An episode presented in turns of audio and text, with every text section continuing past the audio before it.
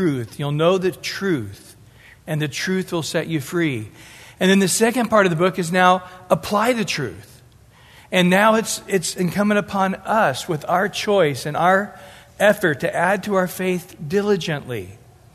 And he says, just looking at the mercies of God, not even talking about the love and the grace and the forgiveness and his kindness and his compassion, just by looking at his mercies, we should be willing to give our entire bodies as a living sacrifice, not being conformed to this world, but being transformed by the renewing of our mind, that we would be able to prove what is the good, acceptable, and the perfect will of God. And now, the rest of chapter 12, he's just sort of giving, you know, what's that look like? A lot of times we need help that way. You know, we, we, we can't sort of visualize it. We can't sort of, you know, have the idea. We just really need some real specifics. And so that's what he does here in the rest of this chapter. Just let me give you some one liners, if you would, uh, of some specifics of how this might apply to you. And so he says in verse 3 I say through the grace given to me. So what I'm doing is I'm exercising my gift as the Apostle Paul, as a prophet, as a teacher. And, and, by the grace of God, I'm, I'm, doing this, this, this writing this letter and ministering to you who are in Rome. It's through the power of God's grace. It's easy for me because it's, it's God's grace. And then he goes on to say, to everyone who is among you, the first thing is not to think of himself more highly than he ought to think, but to think soberly, as God has dealt to each one a measure of faith. For as we have many members in one body, but all members do not have the same function, so we, being many, are one body in Christ and individually members of one another. So, Paul starts out by saying that the first thing is, is see things as they really are. Soberly, he says. Um, realistically, that, that you, you see things in, in its proper proportion. You know, the, the, the devil knows how powerful the body of Christ is, the church. And the devil's got to be one of his top priorities is to try to weaken the church, divide and conquer the church, minimize the church.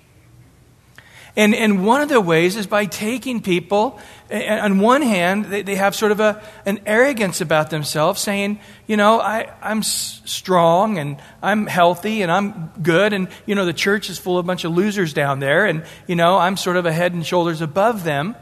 Well, you got to remember, 1 Corinthians says, look at our calling, brethren. Not many noble, not many mighty. God's chosen the weak things, the base things of this world. So, yes, the church is full of a bunch of misfits. I, I, I, wouldn't, I wouldn't even try to fight that. But what does God take a bunch of misfits and do? He strengthens us, and when we are used in power and might, and used in these anointed and fruitful ways, nobody says, Wow, they're amazing people down there. I can never compare. They know it's like they are amazing. The church is amazing, but it's God. There's no doubt about it's God because they're weak, they're abased, they're, they're, they're not mighty in and of themselves. They're not the, the noble and the rich and the rich and the famous. And no, they're, they're, there's just regular people, maybe even the, the bottom of a regular people. And, and, but yet, it's a mighty thing that God's doing, not because they're the most talented or the best singers or the smartest. It's because God's amongst them. And so, on, on one hand, you don't want to say, I, am individually of myself strong and I can study the Bible and I can, I can make it on my own. No. We are individuals, yes, but we are members of one body and we need each other. It's like you take one coal away from the fire and put it by itself, it'll go out. The coals have to be with the other coals in the fire to stay hot and burning. And so, if that applies to you, you think maybe that, you know, you can go to church once a month or five times a year or, or once a week even. You, you know what? It's just, it's a unique thing. I mean, Sunday morning's a unique thing that God does. Sunday night is a unique thing. Home fellowships is a unique thing. And, and, and, and to say that, you know, I only need one of those, I, I really would stop and just, and just try to help you understand this morning how amazing God's church is. And Satan is doing anything and everything he can to minimize the church. The church is full of a bunch of hypocrites. The church is full of a bunch of losers. The church is full of a bunch of, you know, whatever, trying to, to make it seem what we're doing here now is, is minimal. It is not, guys. This is substantial and it's powerful. And, you know, the other thing that I find interesting as I've traveled through the world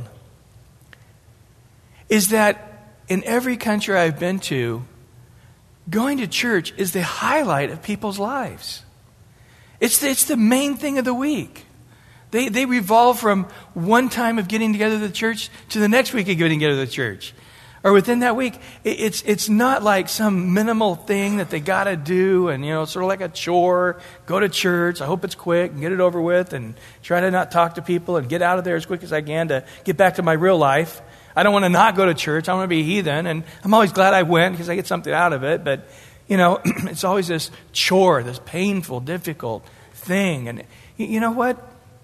It's simply an attitude. And I think a lot of it is just spiritual oppression of, of letting Satan's thoughts permeate our thoughts into minimizing each other, minimizing what God's doing here congregationally, and, and we need to tear down those strongholds of Satan and, and, and rearrange things. And, you know, we, we, we, I think we let things creep in, the, the desires for other things. And, and all of the, the cares of this life come in and choke out what God is wanting to do in the church. And so, if you get a bunch of people here together who are sort of saying, Man, I want to come in late, I don't want to talk to anybody, get the last couple of songs, try to, you know, sit in the back, get out of here in the middle of the prayer, and, you know, and, and that, I think that spirit permeates. I think people come in and go, Man, people really don't want to be there, and their main goal is to get in and out as quick as they can. I think, I think that atmosphere permeates, and it's wrong. On the same hand, if you got people that are just excited to be here, and that's what you see when you go to other parts of the world. Maybe people get there an hour, two hours earlier. They just can't fellowship enough. They can't pray with each other enough. You know, they, they want to worship longer and hear a couple of sermons, and, and, and they, they just linger and linger until, oh, it's over. I got to go. I wish it didn't end. That also permeates. And it's just a mentality that I think we need to fight against in our culture and, and the mentality of, you know, the church going Bible Belt mentality that, that's bringing death to Christianity. That we need to change that. And to say the, the most important thing we have going on on planet Earth is, is the church. I mean, think about it. Christ said, I will build my church. Christ says, I love the church. I died for the church. The church is my bride. Jesus is focused on the church to wash it and cleanse it and, and make it without spot and blemish. It's his bride. We, we go through the New Testament and you, you see the importance of the church and how powerful it is to the Lord. It's, in Timothy, it says it's the pillar and the ground of the truth. We are the light of the world. We are the salt of the earth. You understand, we are the wall holding back the demonic principalities and powers and all the demonic thinking. We, we are the ones holding back the flood uh, of Satan's mindset. We are the pillar of the crown of the truth. And try to take away the church, as many countries no longer have a vibrant Christian church as once was in Germany or England or whatever. And you look at those cultures now and, and they are just prey for the devil. They're prey with, se- with just secularism. They're prey with now the Muslim, Muslim religion just uh, infiltrating it and overtaking it. And to try to, to come to understand that, that we need to rearrange our thinking to say this is a powerful and important place. And what we're doing here, just come with the full. We're going to get later in Romans next week. We're going to see be fervent in spirit, serving the Lord. How we just need to come with a fervency to worship, a fervency to, speak into one another's lives and, and to rearrange our thinking there. And so we need to have a, a, correct measure of, of how we observe ourselves in the midst of this.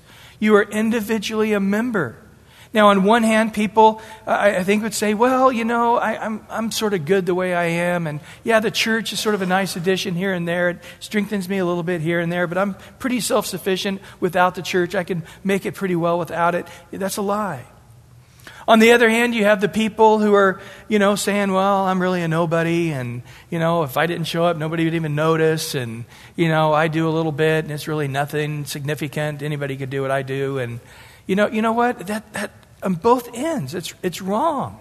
To be arrogant, to think that, that you don't need it, or to think that you're nobody, that nobody really needs you, that both of those are a lie.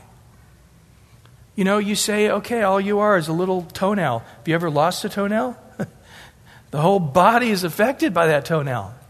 Okay, maybe you're right. Maybe you're just a little toenail, but you are an important part of the body. You know, and this is where we go into 1 Corinthians 12, and I'll try to, to, to not preach 1 Corinthians 12 right now, but, you know, it, it, talks about how we are all individually members. One's an eye, one's an ear, one's a hand, one's a foot. Can the eye say, I don't need the rest of the body? Where would the hearing be? Can the foot say, I don't need the rest of the body?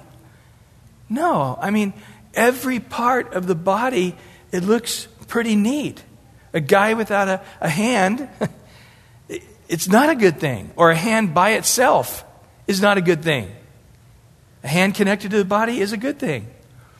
And, and, and so to understand that, yeah, you're just a hand, just one little part of the body, but when you're not there, believe me, you're missed and to not let the devil lie to you how powerful your presence, you know, let, us just not even talk about what you do. Do you understand the power of presence?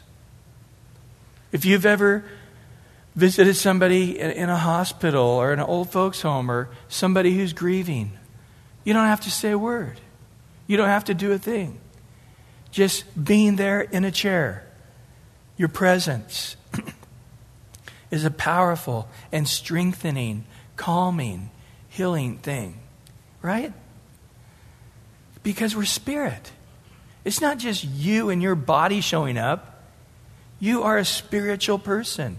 You're a soulish person. And your spirit being present, your soul being present. Well, I don't sing so well. It doesn't matter. It's not just your voice we're hearing, it's your spirit crying out to God, joining in the choir. That's significant. You say, well, all I do is greet people. Understand, we understand in the physical realm how unique we are DNA, right? I mean, you take one hair, there's never going to be a hair like this ever on the planet again. The thickness, the texture, the angles. The DNA in that hair is completely unique. The fingerprint, right? The eye, the ear, every part of our body is, is unique. Let me tell you, the same with your touch. Your touch on somebody's shoulder is a unique DNA. Well, anybody can tell somebody I appreciate them, but you telling them, it's different. I mean, imagine if you had little kids and, and you know, let's say at my house I had my kids are small again. They're, they're not. But, you know, all of a sudden, some strange guy walks in and starts tucking them in the bed. My kids are looking at him going, Who are you? Well, I'm your dad now. You know, we replaced one big fat white guy with another big fat white guy, and it, it's all the same thing. One fat white guy's like, Oh, the rest of the wife. You know, what would the kids say? It's like, I want my dad. Well, it doesn't matter. This is it now. Would that work? Of course it wouldn't work. Nobody else can replace that. And so, in the same way in the body of Christ, to think that, that you're minimal or, or it's insignificant, it's just a lie from the pit of hell. Now, here's the point I, I, I want to try to make here. Understand you are individually important. And, and he says here, be soberly and understand this. And I'm asking you to sober up today. On the arrogant side, understand, you can't make it on your own. You think you're doing well. I can't tell you how many times people think they're doing so wonderful spiritually, and they're not fruitful. They're not a blessing. They're in the flesh. They're compromising. But they're, it's like that, that, that verse in the Old Testament says, the drunkard believes he's going to be counted along with the sober. You're, you're not where you need to be. On the other hand, to say, um, doesn't matter if I show up and you're depressed and you think that what you're doing is insignificant, that's not true either. But think about it a minute. if you soberly understand, I'm an individual, but yet I am in uniquely important to the body. And I'm not going to show up to church, you know, like a, like a, a, a lump on the log. I'm going to show up as if my presence matters. And it does. And you show up with a fervence of spirit to greet one another. Now, that's the thing I, I hear on a regular basis. I'm so uncomfortable meeting people. I'm so uncomfortable talking to people. Everybody is. It doesn't matter, same matter what the personality is. And, and I'll, I'll tell you what, you, you hear stories where people come in and, and they were greeted by somebody and said, Hey, I'm so and so, how are you doing? And, and how powerful that was. It's like, wow, people actually noticed me and wanted to know my name and, and greeted me here. Well, do the flip side of that coin. People come, they walk by a hundred people, walk out, and nobody said anything to them. Do you understand how one is powerfully helpful and fruitful and healing, and the other is just amazingly tragic? In the same way, if you come here and just sort of, you know, try to try to be invisible and it's all about me. I'm going to go and hope the music blesses me, hope the sermon blesses me. I hope nobody talks to me. That would bless me. You know, and that, that whole self you know, consumerism, that self centeredism, it, it, it's just so amazingly negative. But on the, the opposite, you come in and say, It's not about me. I'm coming to bless the Lord. I hope the worship blesses Him. I'm coming to let the Lord speak to me what He wants me to hear to strengthen my life for His glory. I'm here to, to touch and bless other people. It's not whether I leave here comfortable or, you know, outside of my comfort zone. I'm gonna, I want to come and, and see how God can use me to touch people's lives. I want to shake as many hands as I can. I want to put my hand on many shoulders as I can. I want to hug as many as I can. God's been speaking this verse to my heart this week. I want to just shower that on people. Here's what God's been sharing with me. You come and worship, and your hands are lifted, your hands are clapping. You're just, I'm, I'm just, with, you know, like David talked about, you know, all that's within me. I want to bless your name and you're, you're coming here to, to, to be a minister. And imagine if 100% came with that spirit, that fervency. Do you understand how powerfully dynamic that would be? That's the church. You are uniquely and individually, and no matter how small what you do may seem in your eyes, it's not a small thing. I was talking to uh, one of our leaders just a, a, few weeks ago, and he's a relatively young man, but he's been teaching Sunday school not 20 years, but close to that. And he was just saying, it's, it's just amazing the connection I have with these people that I taught Sunday school. Now they're in their 20s, you know, and they have their own kids in many cases, and they're teaching Sunday school next to me. But they love me with such a deep love. Because at seven years old, I was the first one to speak that doctrine into their life, and, and there's such a connection there. And I can't tell you how fulfilling that is to have that connection with these young people in the church, and now we're having getting married and having their kids, and they just love me, and I love them. And it's just such a, a powerful thing. And that's the thing about time. It just goes by so quick, doesn't it? So you're pouring your life into this person and that person, and 10 years go by, 20 years goes by, and, and you have, you know, just little by little as a turtle, but you've, you have affected hundreds, and those hundreds have affected thousands, and those thousands, it, it's, it's amazing how you, this one little fingernail, has just pushed the one domino that's just blessed so many people. And so, to understand as God looks upon this earth, one of his treasures is the church. One of his focuses is the church. And the church being dynamic is amazingly a blessing to God. Look in the Revelation when a church isn't loving God or isn't on fire for God, it's a radical grief to him. I don't want the lukewarm church. I don't want the church that's lost its first love. And he says it's you. Figure it out. Find out where you lost your first love. Get back there. You're lukewarm. Repent quickly and, and ask me to heal you. But I can't stand it this way. I'm going to yank the candlestick away.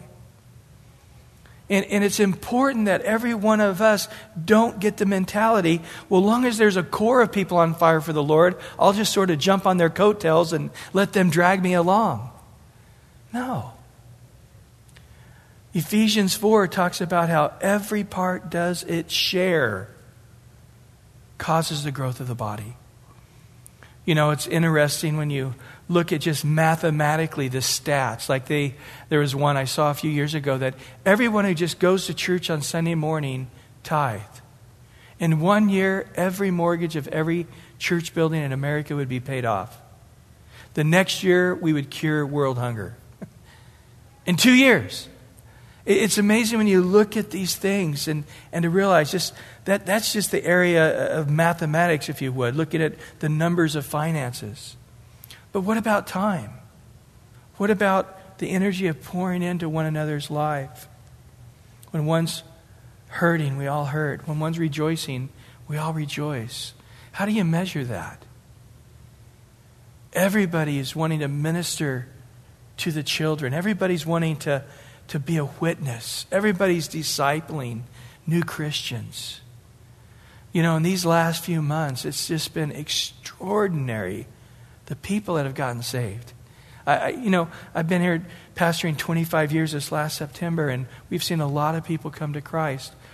But we have seen devout atheists come to Christ, Christian scientists, Scientologists.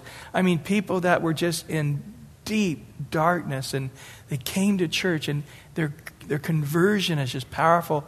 Last Sunday night, we had a brother get baptized, and it was just, he just came to Christ, and he had just read about being baptized, and we announced it, and there was such a joy, and I can't, I can't explain it to you. And when he got baptized, and he came out, and everybody was applauding, it was, he, he was just overwhelmed. And the applaud wasn't people humanly saying, hey, that's cool. It was, it was spiritual. It was like heaven rejoicing. And it was, it was just, I was there in the water with him, and it was just, it was like the heavens opened. It was just a joy of God, joy of the angels, joy of God's people. It was just, it was just so powerful. It's, words can't explain it.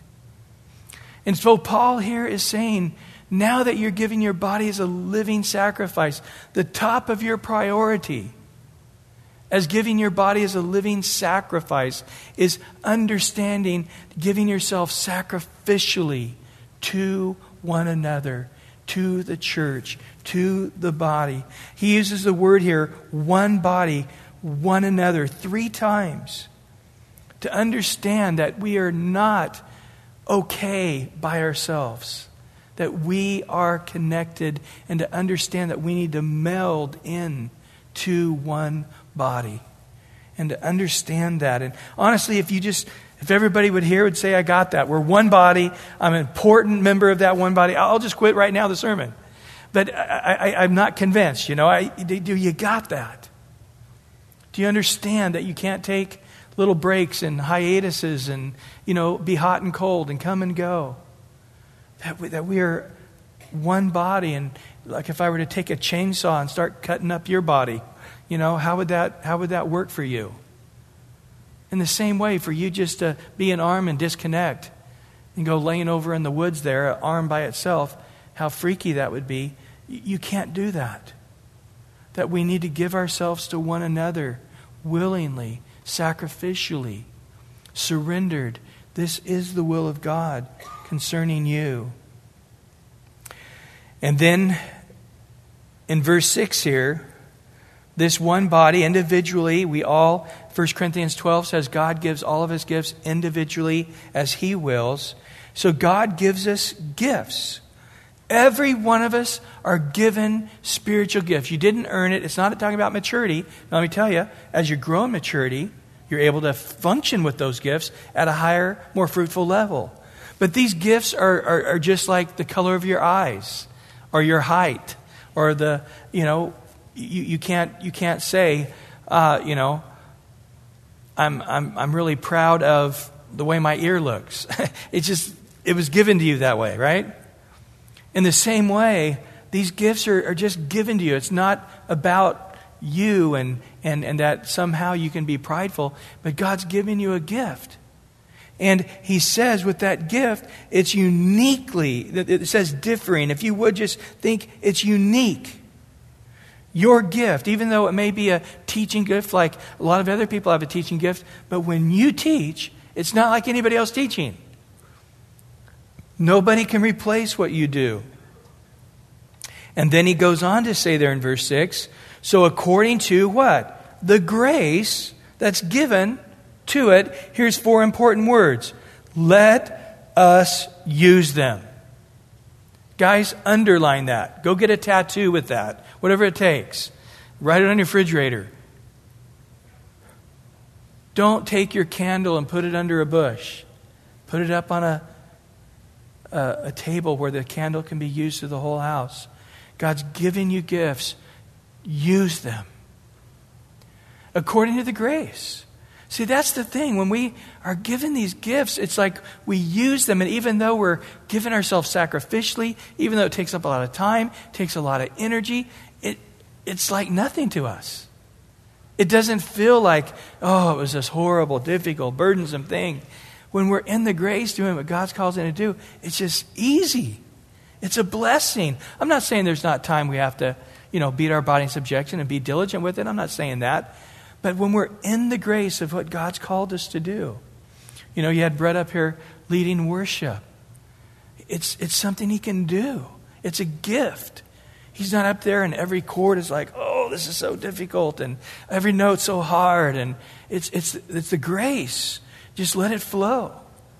I'm up here teaching right now, and yeah, I, a lot of time, a lot of effort, a lot of prayer, a lot of study went into it, and there's points where it was effort and labor of love, but, but yet at the same time, it's, it's just flows. It's a joy. It's a, it's, it's, there's just such a strength of God behind it.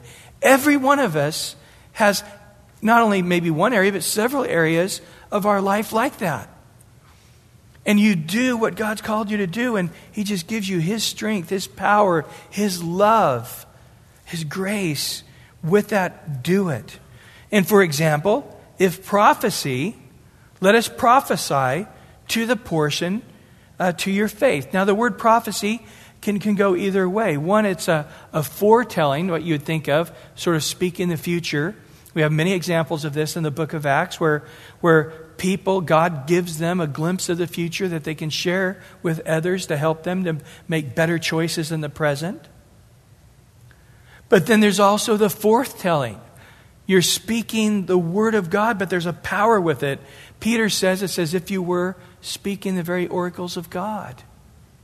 And so you have this theme or this message or this verse on your heart that you're sharing with somebody, and it's right out of the Bible or it's no new idea, but yet as you speak it, it's as if God Himself were just climbed inside your body and is speaking it to this person. And it's like, whoa, thus saith the Lord. Now it says, let it be according to your faith. You know, as you walk and mature in the Lord, you, you, you grow in experience and you grow in hearing the Lord and knowing the Lord. And, and there's a, there's a, comes a point where it's like, I know this is God. And there's a confidence. I can say, Thus saith the Lord. This is a word of God for you. And there's no doubt in my mind that God's given me. There's a faith. But at, at first, you know, people are like, man, I got this thing on my heart and I feel like I need to share it with you. And probably it's not from the Lord. I don't know. It's probably from me, you know. Uh, it's, you know, too much pizza last night or whatever, but, you know, I'm just going to share this with you and, and feel free to ignore me and never talk to me again. But here it is, you know, uh, according to your faith. but do it. Don't, don't not do it. Don't say, I'm not going to share it because it might not be from the Lord and, and, and just like, no. If you have a foretelling or a forthtelling, share it according to your faith. Maybe, again, you're not great confidence that it's from the Lord, but yet it's so heavy upon your heart to share it, share it. Or in ministry, let us use it in our ministry. The doulos, the, the, the practical ministering to people. You know, it's, it's so wonderful in the church as you're connected in the church. When a lady has a baby or somebody's sick, the, the church rallies around and brings meals to them and, and comes and cleans their houses and watches their kids and, and, and ministers to one another in, in practical ways. We have just groups of people that show up here early, early on Sunday morning and get the tables out, get the food ready, and get the classrooms and the air conditioner heating on, or get the you know, the coffee ready and gets things swept up and cleaned up and laid out. And, and it's just people walk in and they just expect it. I just expect it all to be organized and ready to go. But it's people who put hours and, and you know, it's Sunday mornings, their Sunday morning too. It's their day of relaxation too. But yet, rather than relaxing, they got up early and they got here. And there's just a practical ministering to the saints. And then also, he who teaches in his teaching, and uh, I think we know what that means, uh, self explanatory. He who exhorts in his exhortation. You know, I, I, have a gift of teaching with exhortation, so often I'm sort of a cheerleader and I have to sort of tone it down and make sure I don't you know, get on my hobby horse and stay there all sermon. But it, it's, it's, there's a power of God that exhorts people, not just to say, love your wife, but then there's a, a, an exhortation to get a vision and, and, and to stir their hearts. I love that verse in Hebrew. It says to stir up one another to love and good works. And that's what the gift of exhortation does. It causes the, the blood to boil, it causes the, the heart to burn, it causes them to say, I'm going to act upon what I know to do. And, and here again, we often have that, that gift, and we need to use it towards one another to exhort them, whatever uh, the practical way to uh, relationships or ministry or witnessing or uh, pursuing God in whatever way that might be. And also in verse 8, he who gives with liberality. There's people that just, they can't hang on to what's given to them. A lot of times they're poor people. Lot, sometimes they're rich people. But they're just this funnel where, where just God pours in and they just pour right back out. And they just have no problem giving of themselves. You know, I, I've seen people that have beautiful houses, but yet people come and just trample their house and break their things, and they don't care. Come, come. I, I, I just want to give. I have a house, I want to use it. I have a car, you can borrow it.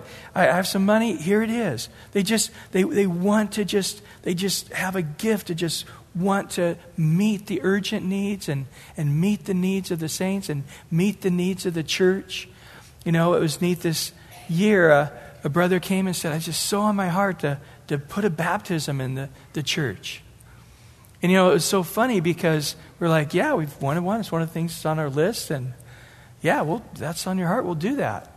But it was funny because, you know, we meet down at uh, the J Street. We usually have at least three or maybe four times we get together and have baptisms.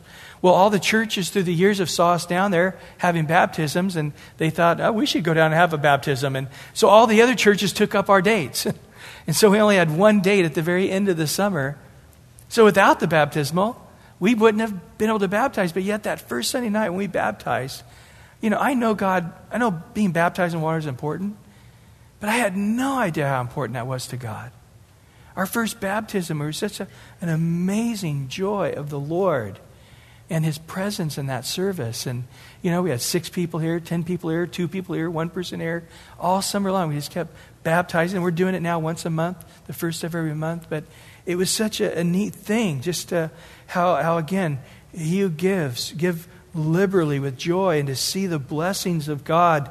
Uh, really, Through one person's gift of giving brought, brought celebration to the whole body and, and to the Lord. He who leads, notice there, with diligence. The one thing that you find common denominator amongst leaders is they quickly realize it's not worth it. You know, they often think, I'm going to lead, and there's going to be so many benefits and perks and blessings to this. You know, the, the, the difficulty of being a leader, it, it'll be outweighed with the benefits of being a leader. It's not that way. Being a leader, the benefits do not outweigh the, the service. And, and people give themselves as leaders, and there's very little benefit to it.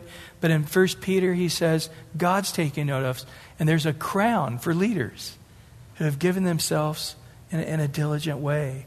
And so you're leading not because there's perks and people are going to look up to you and you get to be in charge. It's because you can't not not lead. That's your calling. And so he's saying here, as a leader, even though it gets burdensome and even though it's people taking advantage of you and you're not appreciated and people just have expectations of you and, and it sort of, you know, burdens you down in a lot of ways, keep up the diligence. Not because it's a benefit, not because people are being blessed, but because you're doing it as unto the Lord. Get your eyes on the Lord and be the person that God's called you to be for no other reason. Do it diligently. In the same way, he who shows mercy with cheerfulness. The, the, I see this, the, the, the ministry of mercy as a counselor. It's interesting how there's people that just have the DNA that people want to share with you, their, their heart, their burdens. And often you see that's how leaders get raised up. It's like, hey, can I talk to you a minute? It's like, sure. And they unburden themselves with their difficulties and their hardships. And then they pray with them or give them counsel or share the word with them or give them direction. But when you hear people's hardships and burdens and hardships and burdens and everybody's loading on you, God will give you grace. You see, it doesn't matter. Don't, don't say, oh, I'm tired of hearing everybody's problems. No, be cheerful. That's your gift. God will give you a grace. Yeah, any other buddy, it would smash them, but not you. Because God's given you the gift of mercy. God's given you the gift of compassion. God's given you the ability to take on everybody else's problems and burdens and hardships and give them direction and share the word and pray with them. Do it cheerfully. Don't say, oh, here's another guy who wants to share his burdens with me. No, share it with me. I can handle it. God's given me grace. And with that, I just want to joyfully, uh, if you would, sort of live in the trash dump, you know, but it's okay. I'm joyful there because that's the ministry God's given me. Well, there's a whole nother aspect to this that we're going to look at next time. But uh, in a very practical way, as we sort of go through these one liners, let, let, let the Lord stir you up. And I, I exhort you give it a three months, give it six months, give it a year. A- ask yourself, just say to yourself, let's, let's just make the body of Christ a priority. Let's, let's make going to church a priority. Let's, you know what? Convince the wife, the kids, the husband, and just say, I'll guarantee you, if you give yourself fervently to the Lord, fervently connect to the body in the way you've never connected to the body, give it three months, give it six months, give it a year, whatever you have grace and faith to do. At the end of that time, you won't stop it. You won't stop it because you will see that's where you were meant to be. Yes, it will benefit you, but even more so, what a benefit and you will be to others and what a fruitful life you will be. Come and fight for the front row. Come and just worship God, not because you feel like it, not because you have the energy, not because it feels good to your flesh, but because God's worthy of it. And because this is His bride and I'm going to love the bride of Christ the way Christ loves the bride of Christ. And I want to love what God loves to the degree He loves it.